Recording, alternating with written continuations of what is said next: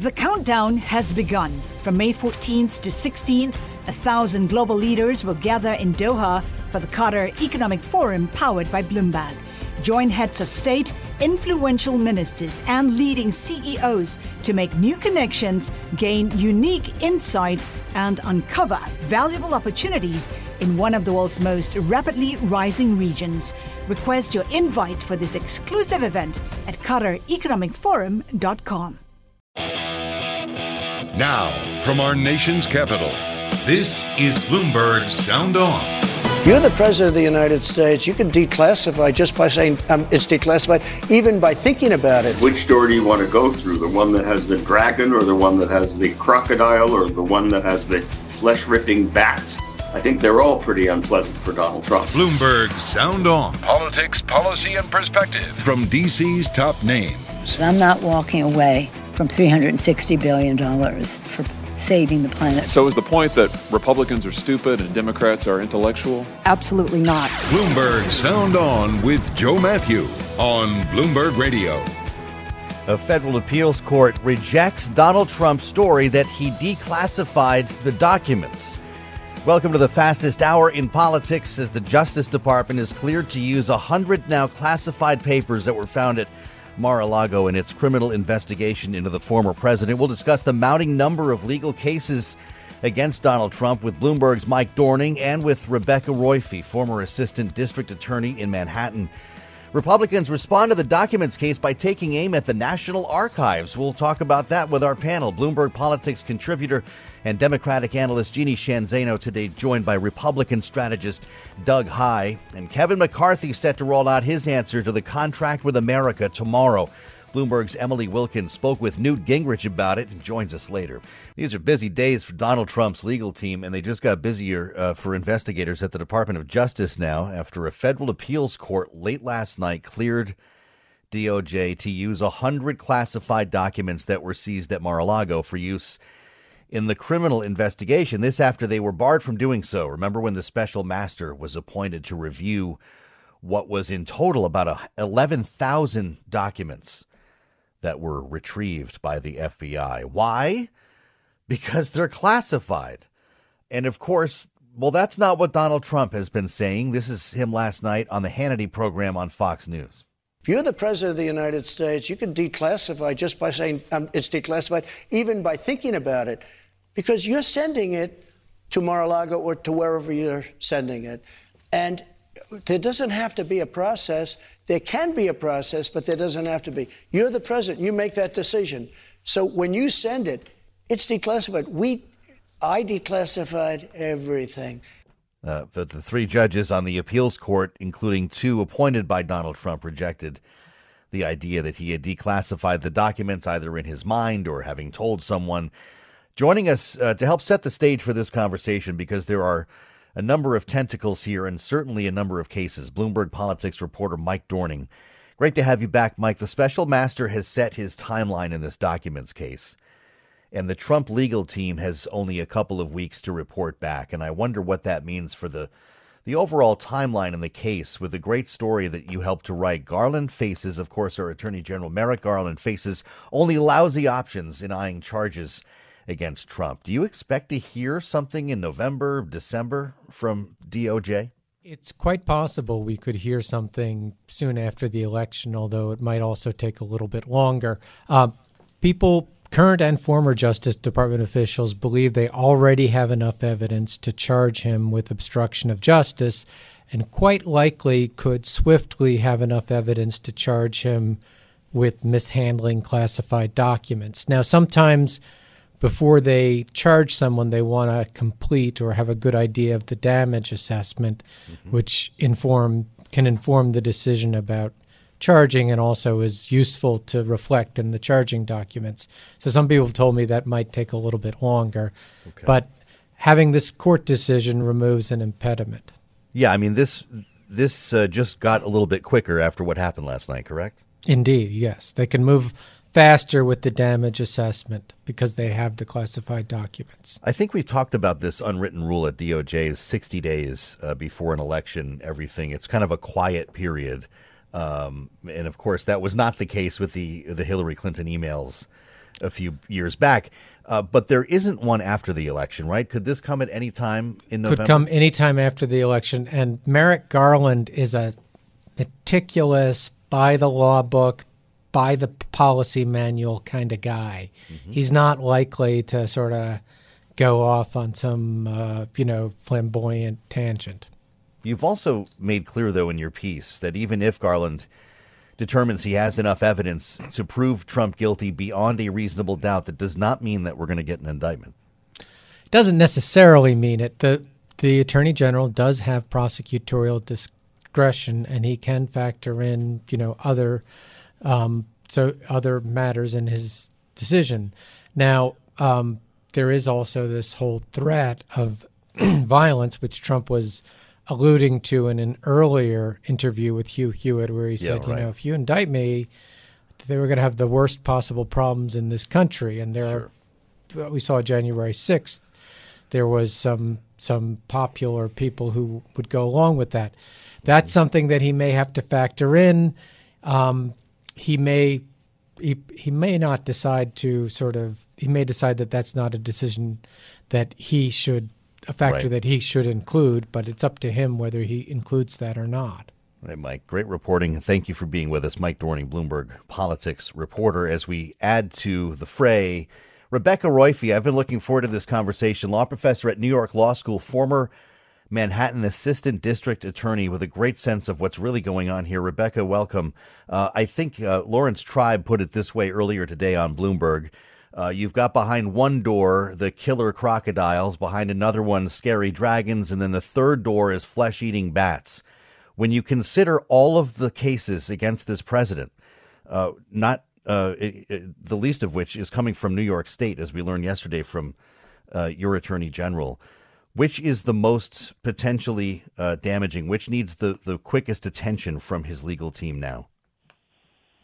Uh, that's a really hard question. I don't know. I feel that the walls are kind of closing in on all fronts, and it remains to be seen how serious some of the criminal investigations are. But at least it's more clear now um, what the attorney general is doing and how threatening that is to him and his business. So at least that one's more transparent. The threat as you hear this ruling uh, from last night, it's it's really interesting uh, in terms of the documents case from Mar-a-Lago. Because of this appeals court ruling, is it now impossible for Donald Trump to say that he declassified these documents?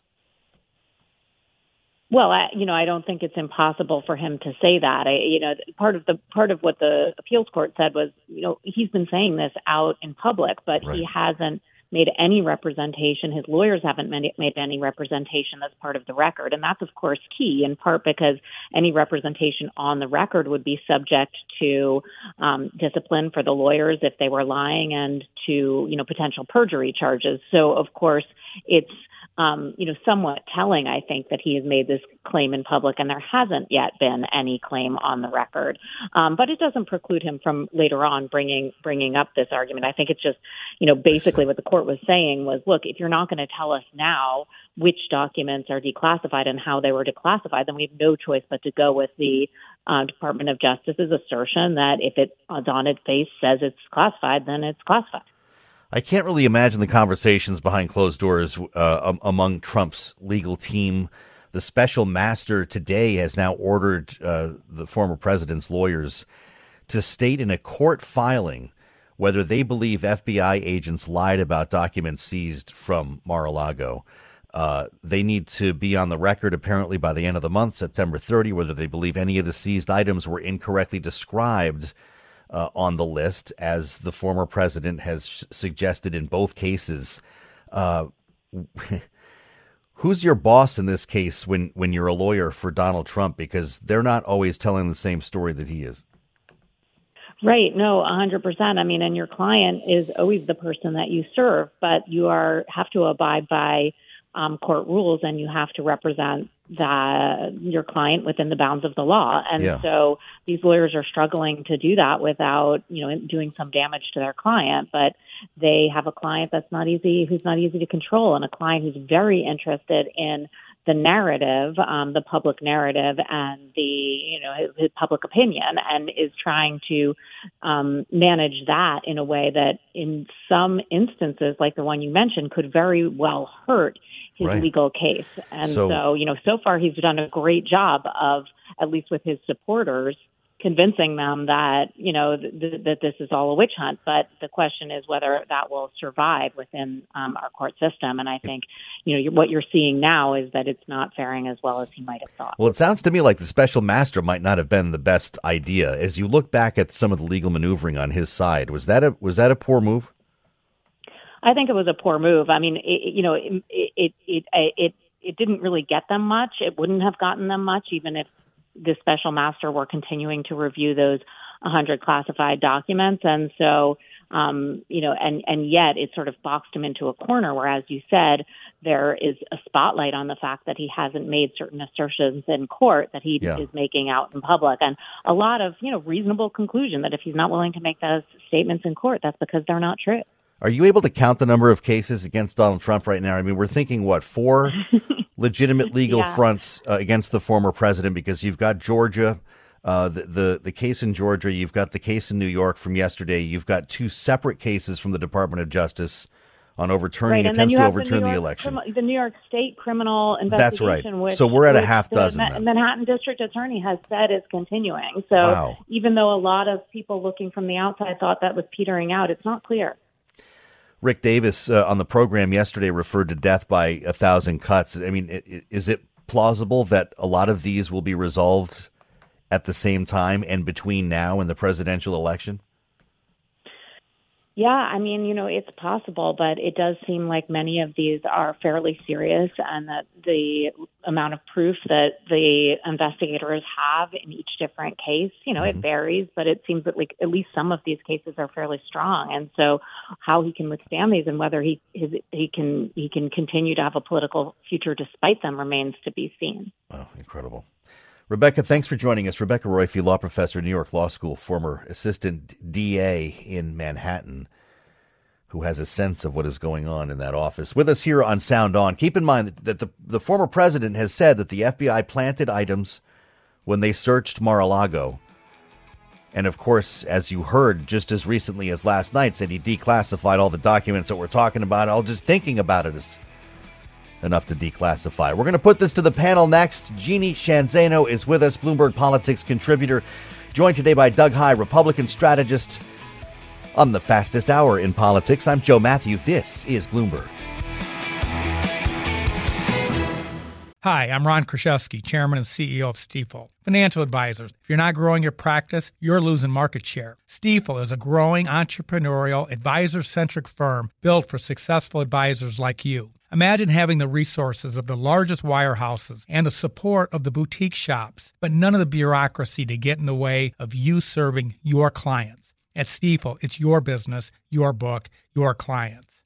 I always tell the advisors we're recruiting, I want you to come to Stifel and double or triple your business. Most of them laugh and shake their heads, but I'm serious. Don't take it from me. Take it from Stifel's number one finish in JD Power's 2023 U.S. Financial Advisor Satisfaction Study. So there's a reason why 148 financial advisors joined Stifel last year. Come join us and find out why Stifel is the firm where success meets success. Visit www.choosestifel.com. Stifel Nicolaus and Company Incorporated, member SIPC and NYSE. The countdown has begun. From May 14th to 16th, a thousand global leaders will gather in Doha for the Qatar Economic Forum powered by Bloomberg. Join heads of state, influential ministers, and leading CEOs to make new connections, gain unique insights, and uncover valuable opportunities in one of the world's most rapidly rising regions. Request your invite for this exclusive event at QatarEconomicForum.com. You're listening to Bloomberg Sound On with Joe Matthew on Bloomberg Radio.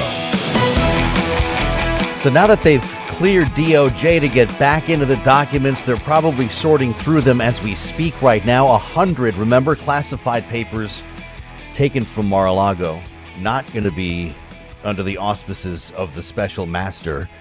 And as Mike Dorning just told us, well, that means we could actually hear about this. There, there could be an indictment or not word from Attorney General Merrick Garland basically immediately after the midterm elections. We could be at the front of November where we actually have a real sense of this. Let's assemble the panel. Bloomberg Politics contributor Jeannie Zaino is with us, Democratic analyst, joined today by Republican strategist Doug Heye, former Deputy Chief Staff to Eric Cantor, former RNC Communications Director, and a friend of the program. It's great to have uh, both of you guys here. Uh, Jeannie, this is just uh, kind of every day, it seems like another degree warmer for Donald Trump. And as we were at least attempting to count on the air with Rebecca Roiphe, now basically a half dozen uh, pretty important cases uh, against Donald Trump as he prepares to make a decision about whether to run for president. This one uh, could be coming soon. What what kind of a change would that make in the landscape, the electoral landscape, coming out of a midterm cycle and going into a presidential election? It's absolutely stunning. I was listening to you count up the number of cases facing him, and, and I had gotten four, and then she added this fifth one, and I thought, my gosh, we forgot. I forgot all about that one. Yeah. You know, it, it's it's right. absolutely stunning. The the uh, decision by the appellate court yesterday was a knockout blow the D- Department of Justice got everything they asked for in that, and they really shut down Judge Cannon. And they, you know, we have to remember that the Trump team did this to themselves. And so it, it's going to be a real problem for Republicans. Um, Donald Trump will likely keep fundraising off this. He likely runs. Um, hmm. But, you know, who this is a good thing for Democrats, and that is bad news for Republicans because we know Democrats don't have a lot going for them these days. But Donald Trump is one thing that keeps delivering for them. So for Republicans, this has got to be a very frustrating moment.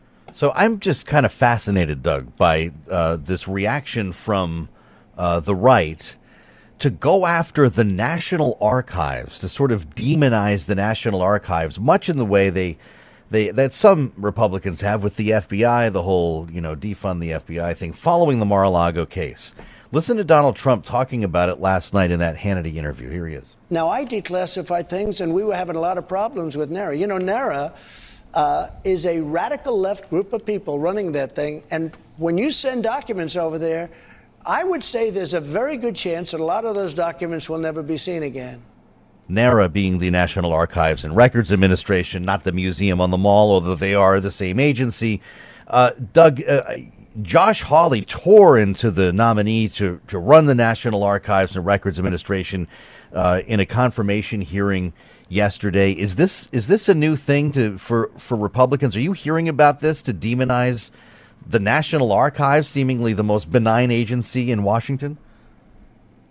No, it's not a new thing at all. This is everything we've seen with Donald Trump once it was clear that he was going to be the nominee. If you hmm. want to play Donald Trump's game, then you have to back him up. And that means if he calls your wife ugly, you're going to be okay with it. it means if the National Archives is the new target, so be it. You know, there's this old expression in politics. We say politics ain't beanbag. If you're dealing with Donald Trump, politics is beanbag, and you win if other people think that it's checkers or three dimension chess. If they're playing a different game from you and all you're playing is beanbag, as long as you don't go to jail, you're going to do okay. Now, wow. it's an open question. Is he going to go to jail or someone else? No one really knows. But the rest of this is the same conversation we've been having for years. It's, nothing has changed. It does seem like an odd target, though, does it not? I mean, I appreciate the spirit of your comments, and yeah, I love your passion. Sure, but really, the National Archives, like you know, wasn't that the uh, what was it? The National Treasure movies. Uh, anything, what is going on here? Anything that Donald Trump can create as an enemy will be the enemy. And if you if you feel that you need to have Trump's backing or the backing of the really Trump part of the base, so if you're Josh Hawley, you know parts of uh, Missouri that are very Trump centric more than they are Republican centric. If you want to play Trump's game, you got to back him up. Yeah, that's it. Again, it's beanbag. Listen to Senator Josh Hawley uh, questioning uh, the. This is the nominee for U.S. archivist so, you know, you're this is the job at the National Archives. Colleen Shogan, I believe is how you say her name, about this article that she wrote for American uh, the American Political Science Association. Uh, that that had a title that he was upset about, and he thought it was demeaning to Republicans. uh, anti intellectualism in the modern presidency. Let's listen. You're someone who has denigrated Republican presidents, every two term Republican president, I think. I think, I hope I'm not leaving anybody out, that has, since the, since the Second World War, and their voters in this lengthy article. I mean, I just don't understand. If you wrote it, why won't you stand behind it? Thank you, Senator. I, I will stand by my long experience, over 15 years of nonpartisan service. You know, this is, this is not just a theoretical set of questions, because as you know, we have seen what happens when you have political activists in the position that you are up for confirmation for. And we are living through that as a nation right now. We are living through the weaponization, the political weaponization of the National Archives. The political weaponization of the National Archives, Jeannie, is she going to need, if she gets confirmed, a bodyguard? you know, they Not are kidding. taking yeah, taking on this political scientist. She has a wonderful record. It's a great article, and Josh Hawley should take a moment to read it. And he wants to talk about anti-intellectualism. Don't get me started, Joe Matthew. Amazing. Jeannie and Doug will be back as our panel on Sound On. I'm Joe Matthew. This is Bloomberg. It's set for 9:30 tomorrow morning in a suburb of Pittsburgh. What House Republican leader Kevin McCarthy hopes will be his agenda as speaker as he will talk to voters about why they should vote Republican in the upcoming midterm elections. Helping to animate this for us, uh, none other than Emily Wilkins uh, with Newt Gingrich today, lost in the corridors of power on Capitol Hill. Emily, it's a good thing you were there. I, I heard the recording. They were looking for the elevator, and you were just in the right place at the right time. Welcome back, by the way. Bloomberg Government's Emily Wilkins. Tell me about the uh, commitment to America. This is sort of the agenda for, for what he foresees as his future Congress here. Yeah, so you know, Newt Gingrich had the contract with America. Uh, Yeah. Kevin McCarthy now has the commitment to America, and basically, what it is is it's sort of a, a top line document. It's a messaging document, really, right now. That's kind of identifying the areas that Republicans are planning to legislate in if they win the majority in November, which Joe is likely to happen right now. Just from Yeah. any election forecaster is really pre- predicting that. So this is going to be something that they're going to roll out. I, I asked uh, former Speaker Gingrich today uh, whether he thought that it was a good idea for Democrats, for Yeah. sorry, for Republicans rather, to be messaging on policy, or rather, uh, kind of making themselves um, showing the opposite of the Biden administration. He claims there was detail in there. yeah, I mean he does. He does talk about about the detail. And one of the things I heard from members was saying, "Look, we do have a lot more details, but we don't want to bog down our message with all these specific bills. We have the bills, we will roll them out in due time. Right now, we need to keep our message to what the American people want to hear." Okay, so- the American people, you know, they're busy folks. They don't want to get too bogged down in the weeds quite yet. Well, paint the picture for us. You're in the, the you knew that Newt Gingrich was there to talk to the Republican caucus, right? He was there to see or help endorse this plan in front of members, and you're down there sort of staking things out in the basement of the Capitol, and there he is, right? You spent a little bit of time with him walking down the hall. That's what we're going to hear. I thought it was a remarkable rollout, as it's much more sophisticated than what we did in '94 with the contract. It's a real blueprint for governing, and I thought the level of member support was amazing. Okay, so that's quite an endorsement, uh, Emily. He did find the elevator, right? He did indeed find the elevator. Um, and, and I mean, more so. I mean, I think it was really. Uh, he, he talked to Republicans today. They all had a big meeting ahead of this rollout of this plan tomorrow, and he really did endorse it. And this isn't the first time that Newt Gingrich has been a part of this.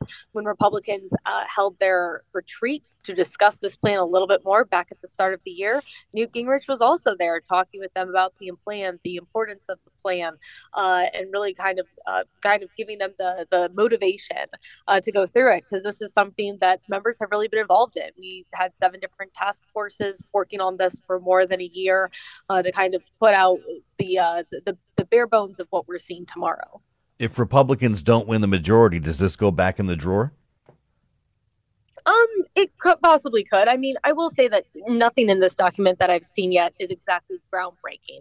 I, I, think it does talk about Republican priorities, but it's stuff that I think most people are aware that Republicans support and that they want to work on. So I'm sure that if Democrats do win, we'll see Republicans mostly do what they've done this year go ahead and introduce their own bills, introduce yeah. their own plans, but you're not going to see traction and movement on those. I want to ask you about uh, what's happening on the other side of the aisle here. Of course, Emily covers uh, leadership for us at Bloomberg and for Bloomberg Government, and Nancy Pelosi uh, held her briefing today, uh, Emily, and started talking about this this deal with Joe Manchin that has had everybody pretty upset. And we've talked about it quite a bit this week. It's got Democratic progressives, you know, getting together with Republicans to defeat this uh, permitting uh, reform bill that he just dropped in the last 24 hours. Nancy Pelosi, though, and of course, he made this deal with Chuck Schumer to get the I, the so-called IRA, the uh, Inflation Reduction Act, passed. It's got everybody upset though because they see a backroom deal. They see him enriching himself.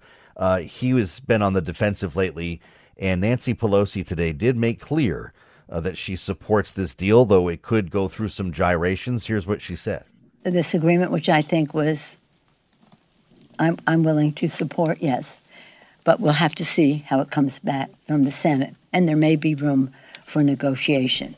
But I'm not walking away from $360 billion in, in support for saving the planet for our children. Referring to the climate uh, components in the Inflation Reduction Act. This is getting real wonky and way into the weeds here, Emily. But this is this legislation, this permitting legislation from Joe Manchin, was to be attached to a bill to fund the government passed uh, September 30 when the lights go out. Is anyone talking about a government shutdown? Not yet, Joe. And I, think you're you're really asking though the right question here because we are in crunch time right now. We don't have the text of a legislation, but I think Pelosi really coming out and saying that she backed this proposal that's pretty significant because yeah. she's telling liberal and progressive members in her own caucus, "Hey, I know that you might not be a big fan for it, but we need to keep the government funded. There's a lot of mm-hmm. good stuff that we've passed, and that this is a fair compromise to get folks like Manchin as well as other centrist members of their party on board. Well, she says I'm not walking away from this money. That money is that that's a law now, right? I mean, it's not like she's just trying to make good on on Chuck Schumer's end of the deal. Is that fair? Yeah, I think that's fair. I mean, Pelosi and, and Schumer, they do try and work together. They try and collaborate. Um, and so in this particular guard, it seems like she kind of has his back here in terms of what they're doing. And also, I think there's there's a sense that even among progressives who aren't pleased with uh, Manchin's energy permitting uh, bill that would expedite some of these uh, permits and, and yeah. expedite some of these environmental reviews, members still ultimately want to fund the government. There aren't Democrats who want to see a shutdown weeks before the midterm elections. I can't quite imagine it, but then again, we've seen a lot of different things these past months. Emily, great to talk to you. Thanks for coming in. As always, uh, she'll be with you tomorrow here on Sound On. Bloomberg government Congress reporter Emily Wilkins. I want to hear uh, what the panel has to say about this. Jeannie Zaino and Doug Heye with us, our political panel on Sound On today, as Kevin McCarthy prepares to take the wraps off the commitment to America which, geez, you just heard Newt Gingrich says that's even better than the contract with America. And it's just three letters, so you know it's got to win. Our panel up next. We'll check traffic and markets for you, too. I'm Joe Matthew. This is Bloomberg. Hi, I'm Ron Kruszewski, Chairman and CEO of Stifel. Financial advisors. If you're not growing your practice, you're losing market share. Stifel is a growing entrepreneurial, advisor centric firm built for successful advisors like you. Imagine having the resources of the largest wirehouses and the support of the boutique shops, but none of the bureaucracy to get in the way of you serving your clients. At Stifel, it's your business, your book, your clients. I always tell the advisors we're recruiting, I want you to come to Stifel and double or triple your business. Most of them laugh and shake their heads, but I'm serious. Don't take it from me, take it from Stifel's number one finish in JD Power's 2023 U.S. Financial Advisor Satisfaction Study. So there's a reason why 148 financial advisors joined Stifel last year. Come join us and find out why Stifel is the firm where success meets success. Visit www.choosestifel.com. Stifel Nicolaus and Company Incorporated, member SIPC and NYSE. The countdown has begun. This May, a thousand global leaders will gather in Doha for the Qatar Economic Forum powered by Bloomberg, held in conjunction with our official partners, the Qatar Ministry of Commerce and Industry and Media City Qatar, and premier sponsor QNB. Join heads of state, influential ministers, and leading CEOs to make new connections and gain unique insights. Learn more at QatarEconomicForum.com. You're listening to Bloomberg Sound On with Joe Matthew on Bloomberg Radio. The contract with America was unveiled in 1994, 28 years ago. I only mention that to make you feel old because I just looked it up and now I feel old. So enter Kevin McCarthy almost 30 years later with the seal of approval from none other than Newt Gingrich delivering the new agenda tomorrow called The Commitment to America. Let's reassemble the panel. Jeannie Sheehan Zaino is with us, who definitely cannot remember back that far, Bloomberg Politics contributor, and today joined by our friend Doug Heye, Republican strategist and former RNC communications director. Uh, Doug, you surely don't remember that either, but but but if you did, I wonder if you see parallels here, and or if Kevin McCarthy is is pushing this a little too far with the messaging. No, I don't think he's pushing it too far. Look, you have a choice in these situations of either give something of what you're for or just run against the opposite party. The temptation is often to just let the other party implode on itself, which makes some sense. But I think Republicans have opportunities here to define themselves on three issues even further inflation, uh, crime, and the border. And if, if, we're, if the conversations on those three issues, even if Republicans don't have a fully fleshed out plan on inflation, they don't, and neither does the White House, then if, if that's what we're talking about, Republicans are going to do well. And at a time when uh, if you look at the toss up seats that are out there, there are 31 toss up seats, which means Republicans only need to win six out of the 31 to win control of the House. This is a potentially a good way of doing it. Uh, interesting uh, point here. The difference being, though, that Newt Gingrich had essentially unanimous support from his Republican caucus, right? Can can Kevin McCarthy put that together? Sure, I think that's one of the challenges is what goes into that document because and it, this is one of the reasons that we never had a replacement bill when I worked in the House was everybody liked their idea best, and these were right. the serious legislators, a, a, Dave Camp, a Fred Upton, a Paul Ryan, you know, not mm-hmm. some of the bomb throwers, uh, which the House is more populated with now. Sure. Uh, they like their ideas best. And that's certainly common in politics. But if you have a document that everybody can be unified on, or a large majority of your party can be unified on, and uh, Marjorie Taylor Greene's going to be there in Pittsburgh tomorrow, also smart to take it out of DC, uh, then you can move forward and be unified in this. And I think that can help. Interesting. So before I bring Jeannie back in, though, you do expect him to be speaker, or this conversation's pointless, right? Well, I, I, think we need to see what the majority is. We need to see what Donald Trump does. You know, one thing about Donald Trump, and you know, to our earlier segment, is you've always got to back him up. Yeah. But that doesn't mean that Donald Trump is always going to back you up. And so there are variables here, but Kevin's doing everything that he can uh, to run through the tape. Wow, that's well, that's certainly not a yes, uh, Jeannie. Is this exercise uh, worth the time to feed the message for midterm elections, or is this more about Kevin McCarthy beginning his sort of would be speakership? You know, when I heard about this, it, it, it was interesting because, you know, Kevin McCarthy seems to be, you know, thinking back to a time during which, you know, somebody like a Newt Gingrich could come out and put a plan like this forward and get that unification that you were just talking about you know, and that's what Kevin McCarthy obviously wants to emulate. That's the kind of speaker he hopes to be. But what I'm thinking is the challenge is going to be just what you guys were just talking about. How do you keep this caucus together? I am far too young to remember the the contract with America. I wish I could right. say that, Joe, but I, I actually can remember it. um, but let's not forget that was in the 1990s. That was well before social media. Now you have members like Scott Perry. You have members members like Lauren Boebert. You have members that will go out on their own, like Marjorie Taylor Greene, and use social media. Mm-hmm. So they are going to have a voice of their own. And some of them have not even expressed much commitment to this already. And that is going to be the challenge for him, for him keeping this caucus together, particularly those Trump supporters for whom this is not going to resonate. So I'm curious to see if it works. I think he's hearkening back to a time that doesn't exist hmm. anymore at this point. Wow, how about that? So, uh, what are you hearing uh, about that race right now, Doug? Because certainly names are lining up uh, for a potential speakership. It, is there anyone who can come close to Kevin McCarthy right now in terms of turning out votes? Um, well, it's not even a question of turning out votes. It's it's really about raising money.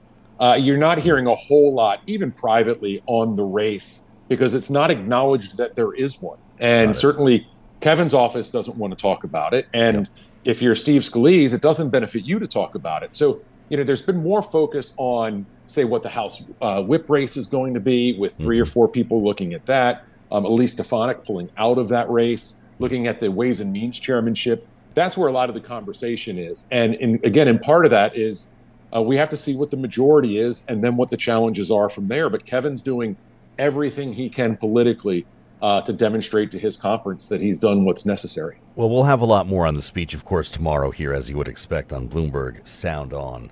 Uh, a four-part plan being rolled out, and it's no uh, it's no accident. Uh, to Doug's point, where this is happening in the great state of Pennsylvania, I want to ask you both about a race uh, in Michigan, and specifically a candidate in Michigan, uh, the the Republican nominee who actually beat the incumbent Peter Meijer, uh, eh, backed by Donald Trump. Uh, his name is John Gibbs, and he made some uh, some I will say comments, but they were writings many years ago that have become a big story today, thanks to CNN.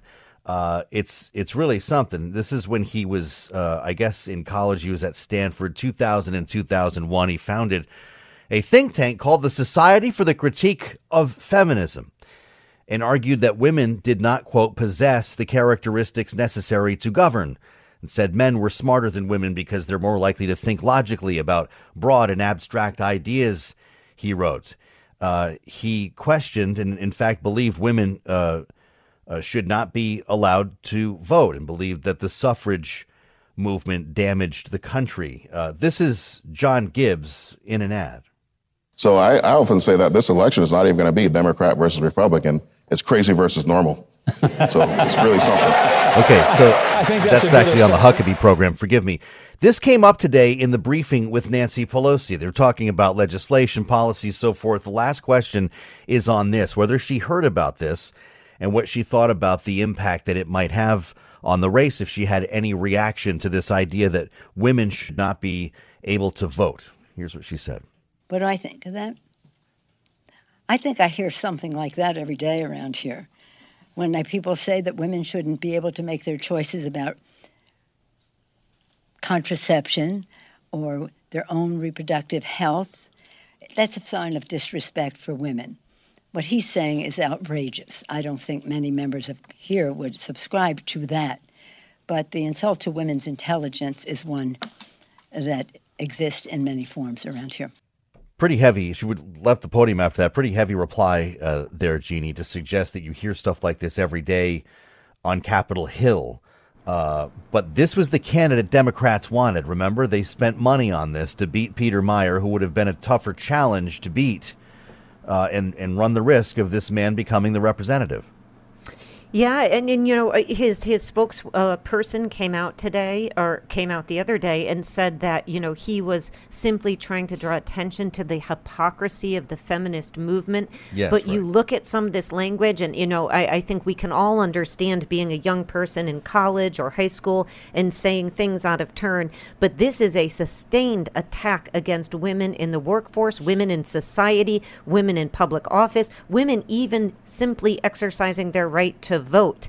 This is, you know, uh, I, I think Nancy Pelosi def- uh, described it very well. It, it is over the top and it is disgusting talk. And so for them to suggest it was just hypocrisy is stunning. I have not supported Democrats supporting these candidates, and he was endorsed by Donald Trump, and this is what Republicans are left with in Michigan, and it's a sad state of affairs. Well, I mean, it also was written in this century, which is uh, noteworthy here. Doug, what does the party do with something like this? You know, when when this news comes back to Washington, uh, to the campaign committees, what do you do? Well, it you know it depends on the circumstance. So what you've seen is Republicans have withdrawn funding for another candidate um, who's lied on his um, resume about serving in Afghanistan, uh, which he hadn't done.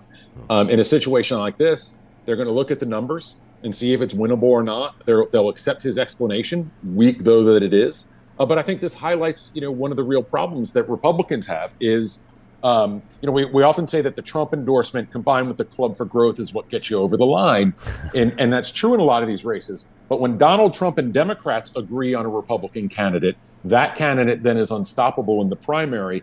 And if any of these candidates get through, then Democrats are going to have a lot to answer for. You know, so often we hear Democrats say, we need more Adam Kinzingers. But the reality is, Democrats in Illinois made sure that Adam Kinzinger couldn't run for reelection. Well, you know, this is true, and it, it happens uh, uh, on both sides, Jeannie. This is a phenomenon I feel like that that could get more examination after this election, but then again, it's been going on for years. It has. I've never seen it in a campaign. Is I've that never right, seen Doug? it. Nope. We've talked about it one time in a Senate race and didn't do it because it's not worth it. You think Maybe not, but now the rules have changed. Sorry, I interrupted. Yeah, no, that's fascinating. Yeah, no, no. It, it it has happened on both sides. I mean, you know, we have seen it happen on both sides. I don't I don't agree with Democrats doing this particularly since the president has been out talking about how dangerous this rhetoric is. Yeah. That said, Republicans are left with this candidate and it is likely going to cost them this And seat. Kamala Harris wouldn't even comment on it when given the opportunity the other day. Fascinating conversation that just keeps on going. Great to have you back, Doug. Thanks for being here. Doug Heye, Republican strategist, and Jeannie Sheehan Zaino, Bloomberg Politics contributor. I'm Joe Matthew in Washington. Thanks for being with us on the fastest hour in politics. This is Bloomberg. The countdown has begun. This May, a thousand global leaders will gather in Doha for the Qatar Economic Forum powered by Bloomberg, held in conjunction with our official partners, the Qatar Ministry of Commerce and Industry and Media City Qatar, and premier sponsor QNB. Join heads of state, influential ministers, and leading CEOs to make new connections and gain unique insights. Learn more at QatarEconomicForum.com.